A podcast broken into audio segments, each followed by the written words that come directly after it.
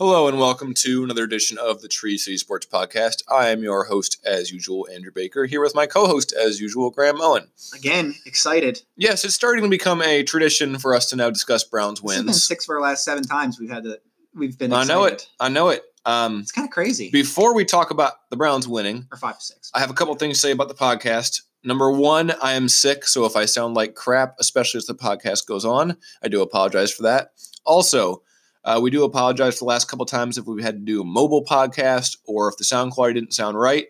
Uh, we're recording back at our home base today, so it should sound a lot better for you guys. and it's coming a little bit late, but it's the it's been the holidays, so I was out of town and I had to. That's right. It was. Christmas, you filthy animals. And Christmas got started on a right note for Browns fans, where they came out and they played the Bengals again, and they did exactly what we were expecting them to do, and they beat the Bengals. Well, last week on the podcast, I said, could the Browns be double digit favorites for the first time in God knows how long? And they were nine and a half point favorites. And they didn't cover. They won by eight. That's yeah, okay. They should have covered. yeah, they, they kind of let the, the you know the foot off the gas Yeah, pedal they, down they the stretch. scared Browns fans a little bit at the end of that game, what were the things you saw Sunday? Well, we'll start with Baker Mayfield. as we always as we've had. I mean, to. we have to. You you exactly. It, you you were going to say as we always do, but like you know with We the Browns, he's the by far most important player on the team now, and you know it's just exciting times. I really feel like the stadium was rocking Sunday. That felt like a playoff game. I, this is what I think. I really think that it was the last home game of the year against a Yeah. bad team the Browns were expected to beat, which is something that doesn't happen to the Browns. They're- usually that team that is bad and expected to get beat.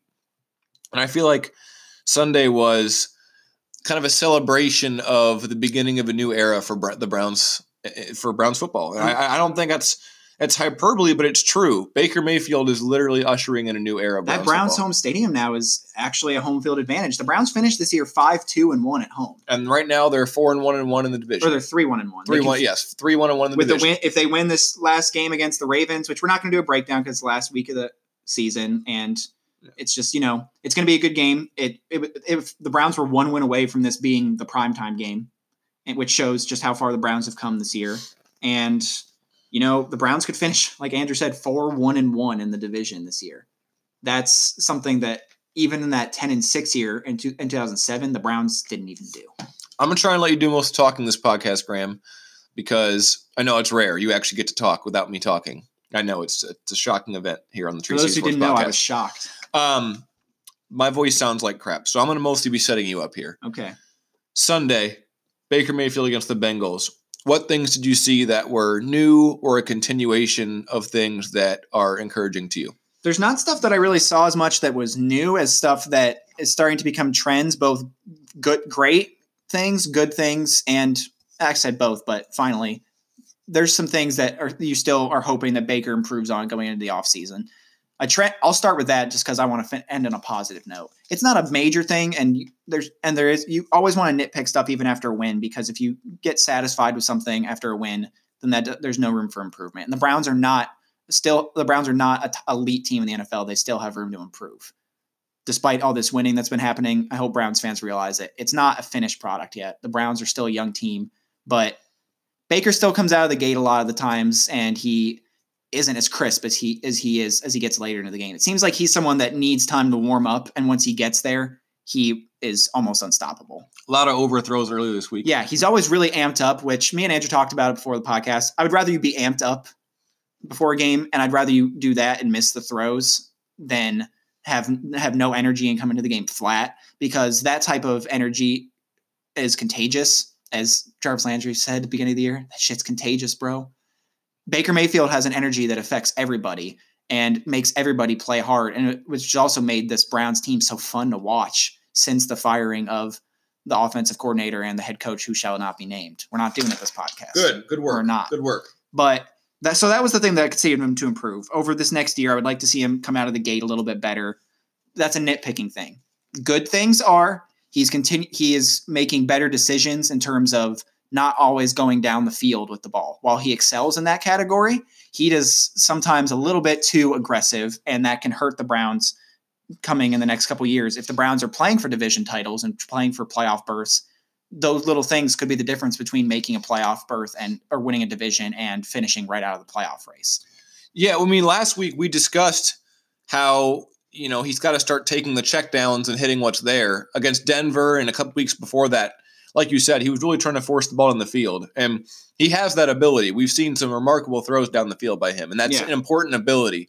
But we kind of said last week, like he's got to start taking the checkdowns. Like last week, there were guys open for checkdowns that he just wasn't seeing. And that's and we, what we talked yeah. about going through his reads, going through the fourth and fifth options. And this week against the Bengals, I think they actually made a lot of his, I don't know, maybe his reads simpler, or maybe uh, there were shorter routes as the number one option. Uh, there were a lot, a lot of checkdowns and short passes this week. And after that first quarter, where like you said, he was a little amped up and kind of overthrowing people, he was just checking it down, taking what was there, and just eating up eight to 10 yards of time. And the Bengals really weren't able to stop it. because the Browns have to remember who some of their talented players are, and we saw a Duke Johnson sighting this week. He had six catches, and that We said of, it was a lost season. He came back to life. Like those checkdowns are there for the Browns because they have those guys, and we saw David Njoku do it a couple different times on checkdowns, and he won the game on basically on a checkdown where Baker Mayfield threw a pass in a tight window, completed it, and David Njoku ran out was outrunning cornerbacks and got down to like the five yard line and sealed the game for the Browns. So those things have become are good. Those things are things he has improved on, and I think that he's someone that is a tape fiend. He always goes in the next day and is watching stuff. He's smart. He understands that those things those are things he has to correct. But he is a risk taker, and I've said before, you don't want to change Baker. You just want him to be aware of, okay, I can make this big play, but it's a little risky right now. Let me look at the checkdowns where I have Nick Chubb, who's become an improved receiver out of the backfield, or I have Duke Johnson, who's an established receiver out of the backfield and has even li- lined up out wide a couple times last week and made a great back shoulder fade catch. And then you have David Njoku and Darren Fells who can make these catches. Darren Fells has been a surprising good tight end for the Browns as a number two. And those check down options are important because it keeps drives moving and it gives the Browns a chance on a first down or a second down and eight to go for it. Those deep throws are when it, Baker can be the most successful. So those things are where he's gotten good. Elite or great. The blitz man, like he's doing things that rookie most rookies when they face the blitz, they panic and they usually either get sacked, or they run out of the pocket and make a stupid throw that gets intercepted or should have been intercepted. He was 10 of 12 against the blitz against the Bengals with a perfect 158.3 quarterback rating. That's what the scale goes up to, but he was perfect on that. That's some Drew Brees level stuff that you've seen him do for 10 to 12 years, and Baker is doing it as a rookie. And along with that, gosh, his accuracy is unbelievable. His accuracy, especially on those sideline throws, which the Browns have become a big part of the Browns offense, it's like he never, he very rarely misses those throws. And when he does, it's barely. Yeah, I think those sideline throws go hand in hand with being elite against the blitz because when he gets blitzed, even up the middle, which up the middle is often the biggest cause for concern for A, younger quarterbacks, and B, smaller quarterbacks, which Yeah, he is both. Which he is. He's like six one And- on a good day. when he has gotten pressure up the middle or from anywhere, he has either A, you know, kind of, especially this week, hit his checkdowns this week, especially, or, you know, more often earlier in the year, escape from that pressure. And when he escapes from pressure, He's so dangerous. I mean, it doesn't matter if he's going left or right where the Yeah. receiver is. He can throw it across his body where typically you say that that's an interception waiting to happen. But he's so accurate that oftentimes, you know, the defense thinks they have the guys down the field covered, and he throws it in such a, such a small window on the sideline that the receiver is able to catch it, keep his feet in, and the defender just can't quite get there in time. I mean, some of the sideline throws he's made with velocity against his body have been really incredible. The spin he has on the ball is absolutely amazing. And I think that's what gives him so much velocity because he has a good arm. He doesn't have an elite NFL arm, but the way that he whips that ball out of his hand, you see that ball spinning like crazy and it goes right where he wants it, which is rare for for not not just a rookie quarterback but for many quarterbacks when it comes to those sideline throws because those are the toughest throws to make because you have to make a throw there where it's either my receiver catches this ball or no one catches this ball because the ones that get thrown a little bit more inside of the field, the ones that get thrown inside of the hash marks, those are what get intercepted. When the receiver tries to go back for the ball and it gets deflected, or the cornerbacks on their hip pocket and they see it and they pick it off. We he have- doesn't make those throws. We haven't seen a lot of deflections uh, at the at the line of scrimmage for a short guy either. I mean, he's he's not tiny, but he's on the shorter side, He's, and he's six one on a good day. So Right. for a quarterback, that's that's small. Like yeah, he's we not really that much bigger than Russell Wilson. We haven't seen a lot of the problems that smaller quarterbacks have had. But I also think that guys like Brees and Wilson, Russell Wilson and Drew Brees, have kind of shown, you know, how you can build an offense around a guy who's a little bit shorter. And I think Baker also has a kind of a high release. He does. So I think that helps a lot. And he has a good background, and he has the background of just kind of being like a guy who can throw the ball at different arm angles. You've seen him do that on even short passes where he'll throw the ball. He's not Matt Staff, Matthew Stafford, who throws the ball at like 45 different angles, but he has he's able to get the ball out, and that's big when it comes to someone who's six foot one in his shoes on a good day when he wakes up. That's able to see the defense or be able to anticipate where his guys are going to be and know the defense so that way he knows where he's going to throw the ball is going to be able to be caught. I think part of the tight windows thing is because sometimes he is a little bit smaller because he doesn't see those things immediately sometimes. He sees them well, but I think sometimes he's not able to see them maybe right at the split second that someone like a Ben Roethlisberger would at six five, where but he can still see them. And he had a couple throws this week where he was in the middle of the field while the pocket was collapsing on him, which you would think is a big issue for a smaller quarterback delivers a dime while he's getting pressured. He isn't fazed by pressure. And when he gets pressured, he either throws the ball and away because he actually does a pretty good job of that, or he throws it to a try to, to throw it to a tight window, so it'll either be incomplete or it'll be a completion, or he escapes the pocket and he's not athletic, but he is able to escape the pocket and find enough time to get it. He has great pocket mobility. He has some of the best pocket mobility I've seen from a young quarterback in the, for the decade plus I've been watching football. It's it's really amazing, and his his uh efficiency in the red zone is like otherworldly. I think that the efficiency in the red zone. I think I I give a lot of that credit to Freddie Kitchens because he does great play designs. Yeah, there's been a lot of creativity in the red zone, and the Browns are scoring almost every time a touchdown when they get in the red zone, and that's a sign of a really, really good offensive team. That's what the, the great teams do is they score touchdowns, not just field goals. They don't turn it over in the red zone. The Browns have been elite in the red zone since Baker took over, and that's there's no doubt about. And you've seen the games that. where they don't turn the ball over. They usually they have won those games. The games where they've lost, the Texans game and the Chiefs game, turnovers happen, and that's what's or the Raiders game. Those things are going to happen where you throw if you have enough turnovers. Doesn't matter how good your offense is, you can't overcome that because you're giving the other opposing offense a short field and putting your defense in a bad position.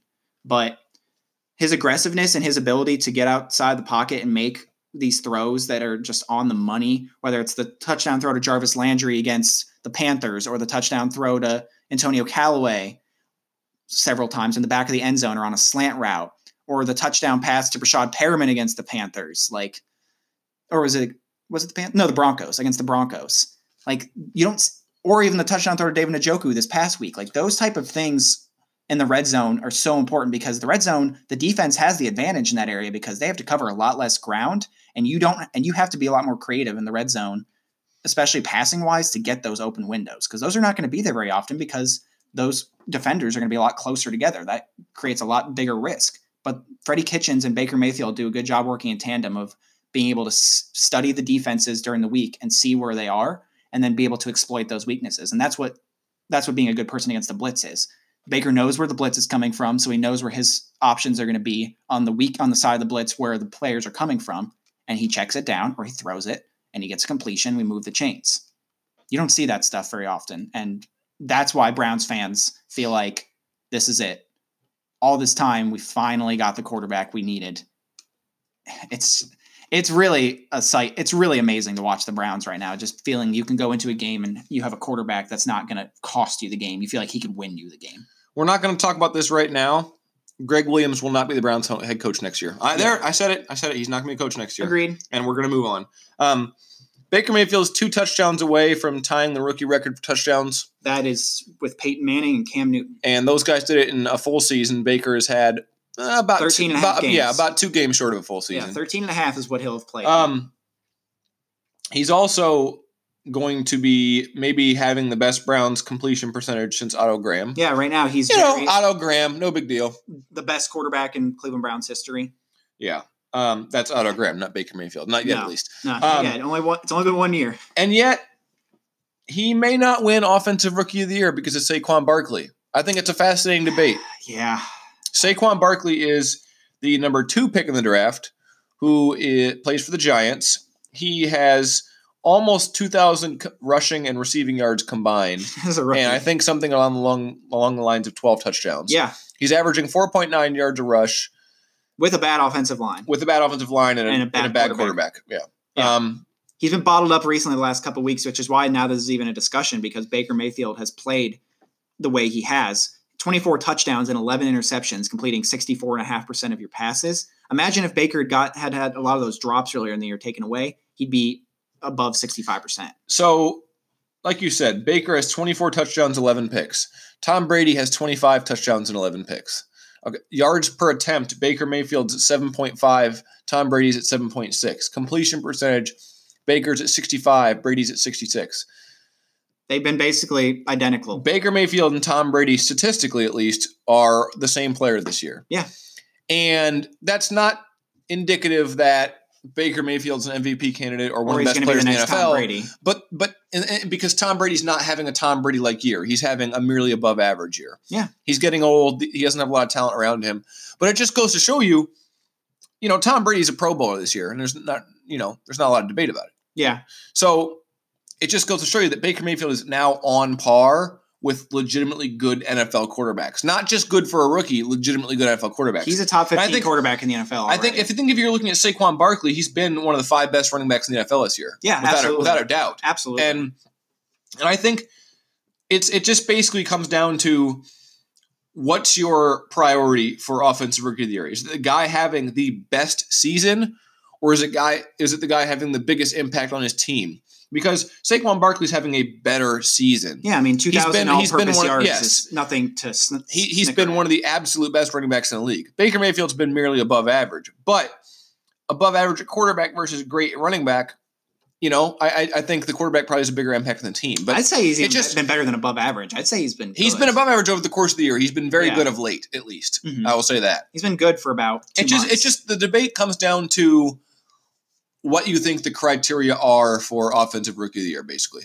Do you think this Week 17 game against the Browns If Baker, May, against if Baker Mayfield has four touchdowns this week, sure. yeah, I, I'm wondering like, is this week could this week determine the Rookie of the Year race? Because the last, like I said, the last few weeks Saquon's been bottled up because people are like, oh well, Eli can't throw the ball. We're just going to stop Saquon, and they have been able to do that successfully. And because of that, they haven't been able to win games. Whereas Baker against the Broncos at 188 passing yards, we still won the game because he made key throws at the right time, and he's he has been good in clutch situations. He's been able to keep the, uh, but then again, the Browns have also been doing a good job of keeping the lead with the and not having to put him in a lot of really tight scenarios. But he has shown in those scenarios that he is able to do that, and I really think you could flip a coin between the two of them. I think if I I, had agree. to pick today, I would probably pick Saquon, but I think I would too. I, it's so if Baker close. has a great game this week, could change it. Yeah, it's so close. If Saquon has another subpar game to end the year and Baker throws for 300 yards and three touchdowns, then you I think. I 27 think touchdowns and 11 interceptions, completing like 65% of your passes. That's that's some crazy stuff. I don't think no rookie has ever been that good in terms of touchdown interception ratio. I would agree. Um, I think we can safely say that either way, this will not be the biggest moment of either of their careers. No, Both of them are going to be studs for a long, long time. and think about to think, I want and to, to- think the Browns almost had them both. Yeah, would have been crazy. I want to give you a chance to tell me how much you love two of your favorite players who you believed in more than anyone else.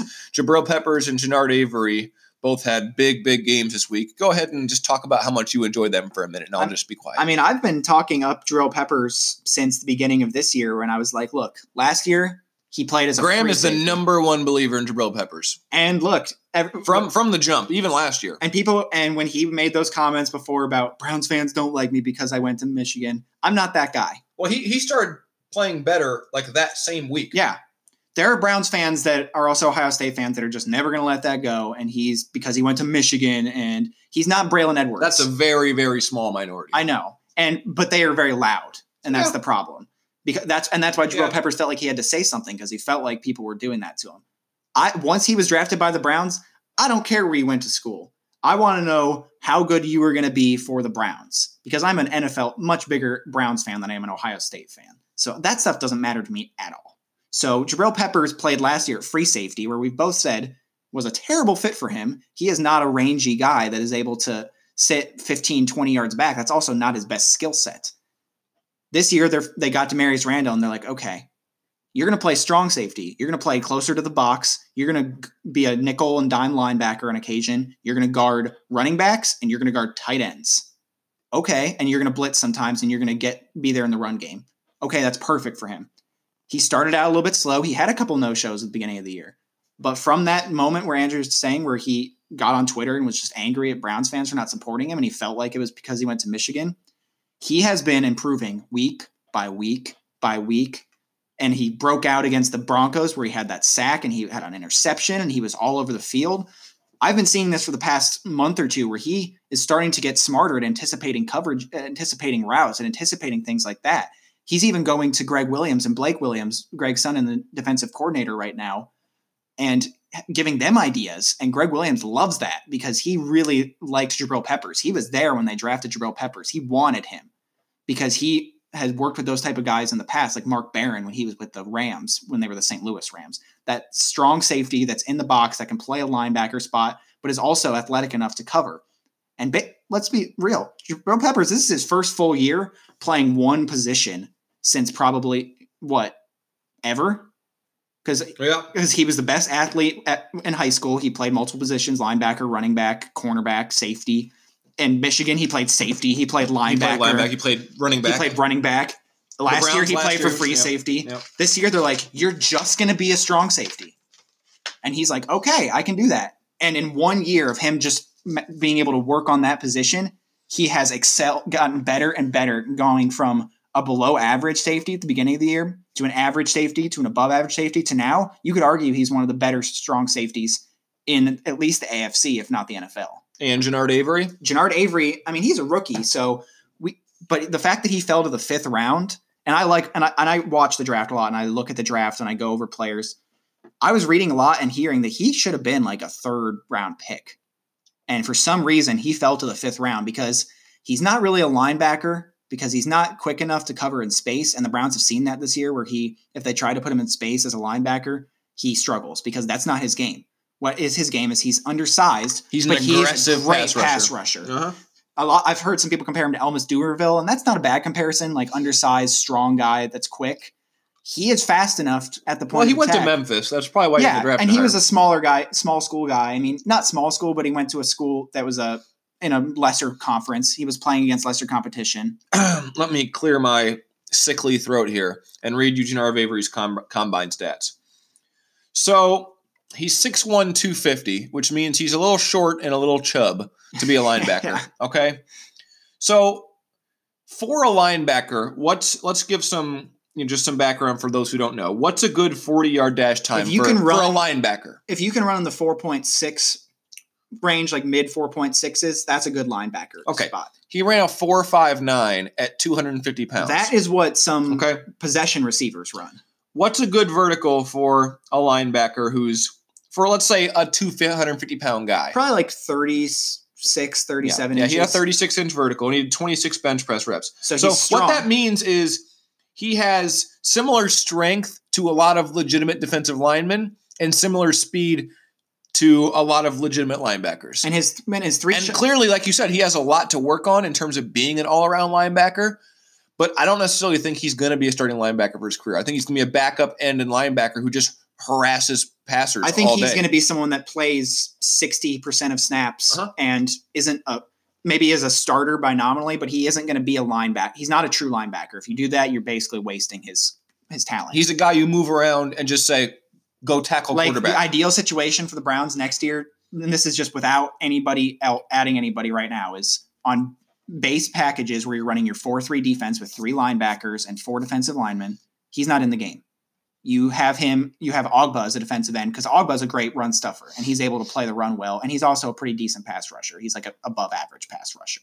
Then in the nickel situation, you move Ogba or Garrett inside, whichever one you feel like has the better matchup and you put Avery on the opposite side of the other guy because Avery is explosive, and because of his how small he is, he's able to get his his hands underneath people, and he is able to move them, and he's very strong. He's able to move guys off the ball, and he's fast.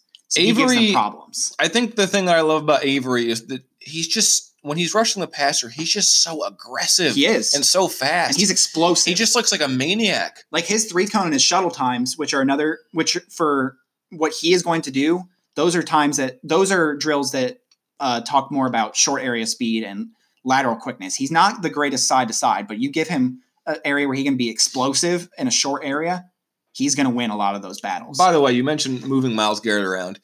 That play Sunday when they put him outside the right tackle was hilarious where he just because ran by him. he literally the right tackle couldn't even get off his his block fast enough to touch Myles Garrett. perfectly. It was just like there, he's gone. So like being able to Myles having Garrett's that chess piece like Myles Garrett to move around helps other players too because that gives Avery a chance to see the field and Avery can create havoc as a pass rusher. As a fifth round pick, he was a steal. He is not going to be a star defensive end, but he could be someone that's a seven, eight sack a year type of guy for a number of years and be a very productive starter slash hybrid like guy coming out coming on as a sub.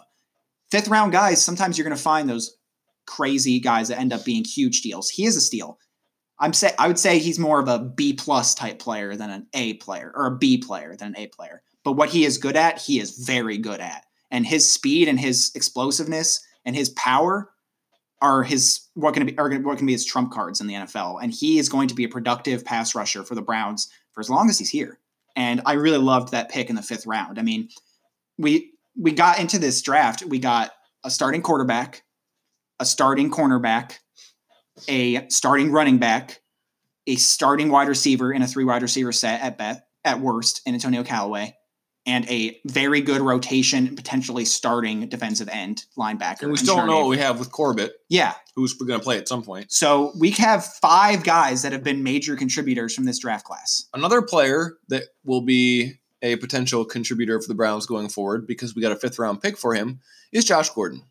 Yeah. Um, It sucks, man. there's not a lot to say about Josh Gordon. For those who are unaware, you know, we've we talked about him before the year. He's the Browns receiver who immensely, immensely talented. Seems like kind of a head case, um, for lack of a better He seems term. like a nice guy that just has real issues. Yeah, and Josh Gordon has failed another drug test and honestly may never be in the NFL again. I don't think he will be because he's Um, been suspended. Because before it was He was he was not bad for the Patriots this year. He was okay. No, he was a good deep threat for them, and Yeah. that's really going to be an issue because they didn't have that many weapons to begin with. Yeah. With Rob Gronkowski pretty much being a shell of himself, Uh, he's not a very good safety he either. costed me in my fantasy league. Yeah. But uh, anyway, no Josh Gordon. Yes, tell me about your fantasy team, please. I finished second. No, I don't want to hear about it. But uh, You know, it sucks. It sucks to see Josh Gordon. I think as a player, he made me angry because Mhm. he had such immense talent and he wasted it and kind of really wasted the Browns' time because he got opportunity after opportunity. and the Browns didn't replace him with a number one receiver over the years. Yeah, and when we finally and when we gave him that extra time to leave and come back, he left us. He left us again. the. Browns were very understanding of Josh Gordon. but at a certain um, point, you have to pull the plug, and they. Did. I think for me, the legacy of Josh Gordon is first of all, he had one of the most incredible seasons I've ever seen for a Yeah, receiver. in 2013, it was in it was he had unbelievable. 1,700 yards playing. he had like in 14 almost games. 500 game yards in two games. Yeah. back to back, and I, I just don't know with if terrible quarterbacks. I yeah, and I just don't know if we're ever going to see that again. He was It's really a big he was incredible. story. He was with him. incredible, and as a person, I hope he's. I hope he gets the help he needs, and I hope he is able to get rid of these. it just problems. hopefully he can find inner peace no matter what he does. Yeah, I struggle to see him making it back to the NFL again. I I, do too. I think the Patriots were probably his last chance. If the He- Patriots he had a- fix you, he had a security Yeah. detail following at all times, and you know, I think when they got time off, I Yeah. think that's when the stuff started happening, and he. and I get it. You know, apart again. addiction is nasty, and I, you know, it hasn't been made public what he tested positive for before. I mean, before it was marijuana, and I believe that marijuana should be legal, and I believe that NFL players should be able to use it to help their bodies recover. That's Yeah. a whole other. That's that, not and that's a whole other subject. Yeah. The issue is that he couldn't not do it when he wasn't allowed to. and it was also his work ethic was an issue. Right. And I think I think all of those things bled into what he was tr- trying to do as a player. He seemed like he was a smart guy. I think if he had Yeah. had his head uh, on his shoulders, he could have been one of the best receivers in the modern NFL. I was rooting for Josh Gordon even this year. I mean, I'm not a Patriots fan by any means. I was rooting for him as a person because Yeah. I never want to see a guy go through such For terrible struggles. As a player, he fear- infuriated me because he had such promise, and the Browns gave him so many chances, only for him to basically say, "Okay, I'm I'm out of here," and or basically just was immature and he wasn't able to handle things. And he needs to take time away from football and not worry about football. And he's got a kid too. Well, he's got to worry about his family and worry about what's best for him at this point. I mean this non sarcastically. The best of luck to Josh Gordon and whatever the rest of his life entails. Absolutely. Um, this is a big game for the Browns this week, despite the fact that they're not going to make the playoffs and they can't make the This playoffs. basically is a playoff game for them. the Pittsburgh Steelers need the Cleveland Browns to win this week, and there's a legitimate chance they might do it. And this is a whole other world that I don't think Steelers fans are really ready to root for the Browns. Oh, they're I- I trying think- to. And the thing is, the crazy thing is, so the Browns play at the Ravens this week. If the Ravens win and beat the Browns, they're in the playoffs. Yep. If they lose and, and the Steelers win their game, the Steelers will go to the playoffs. The Ravens are a good team. They're one of the absolute what three best defenses in the NFL. Yeah, the Browns got the Browns had to really grind out. they have the a, they one. have a not only a great rushing defense, a great uh, res- passing defense as well. They're a great all around defense, and I think and they have new wrinkles in and their offense now with Lamar Jackson. We've talked about the Browns this year. They have beat bad teams at home, decent teams at home, decent teams on the road. The Browns have not really beat a good team on the road this yeah, year, they've been killed. or even I was going to say, or even get that close. Really, they've gotten killed by three teams that are going to be in the playoffs. I think the Browns are on the Ravens level at this point. I think so too. And, you know, I think anytime a team has to win a game to get to the playoffs, that gives them a little bit extra. And that's what the Ravens are going to have this week. But I think if I think if you're a Steelers fan watching this game, let's say Baker Mayfield tears it up and the Browns win.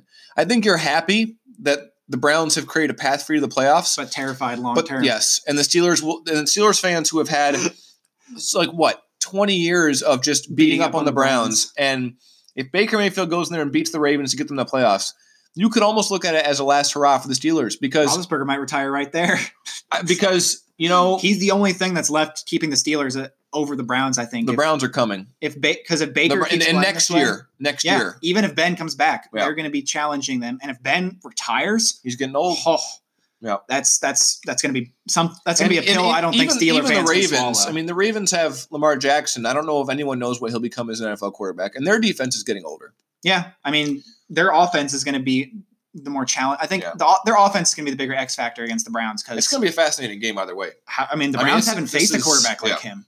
They face Deshaun Watson is a mobile quarterback, but they haven't faced a guy like Lamar Jackson who can is probably the most athletic guy on the field. Yeah. Um, you mentioned it to me before the podcast. The Browns have the CBS A crew for announcers for this yeah, we have Jim Nantz and Tony Romo. and that's you know that's partly because it's Week 17 and there's not a lot of huge games, but that's partly because Browns are legitimately exciting team that people want to see. Yeah, we get to, Um, that's very rare. We get the 18. the top quarterback in the draft, Justin Herbert from Oregon, is going back to school. He's an idiot. Well, you know, whatever, that's fine. Um, I, it doesn't make sense. there's a lot of quarterback needy teams at the top of this draft because, of Giants. course, generally the teams that need a quarterback are the bad teams, and Jaguars, and they're desperate for a quarterback. And the best one in this draft is not coming out. And I think as a Browns fan to sit here and not have to worry about Thank which quarterbacks are coming out is beautiful, isn't it? Yeah, I mean Justin Herbert in last year's class probably would have been the third or fourth quarterback because he's not on the level of third. Baker Mayfield or Sam Darnold Sam as a Darnold, prospect. Sam Darnold, by the way, having a really la- good Yeah. last couple games. He's starting to show that he's got a lot of potential. on a prospects level, though, the only person he was probably higher than was probably Josh Allen and uh, Lamar Jackson.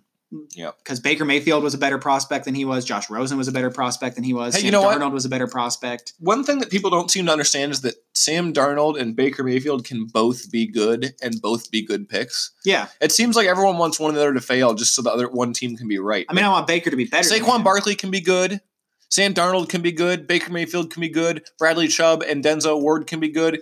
Right now, it's okay. Like This top ten of this I draft just want to tell. I just want to tell people it's okay.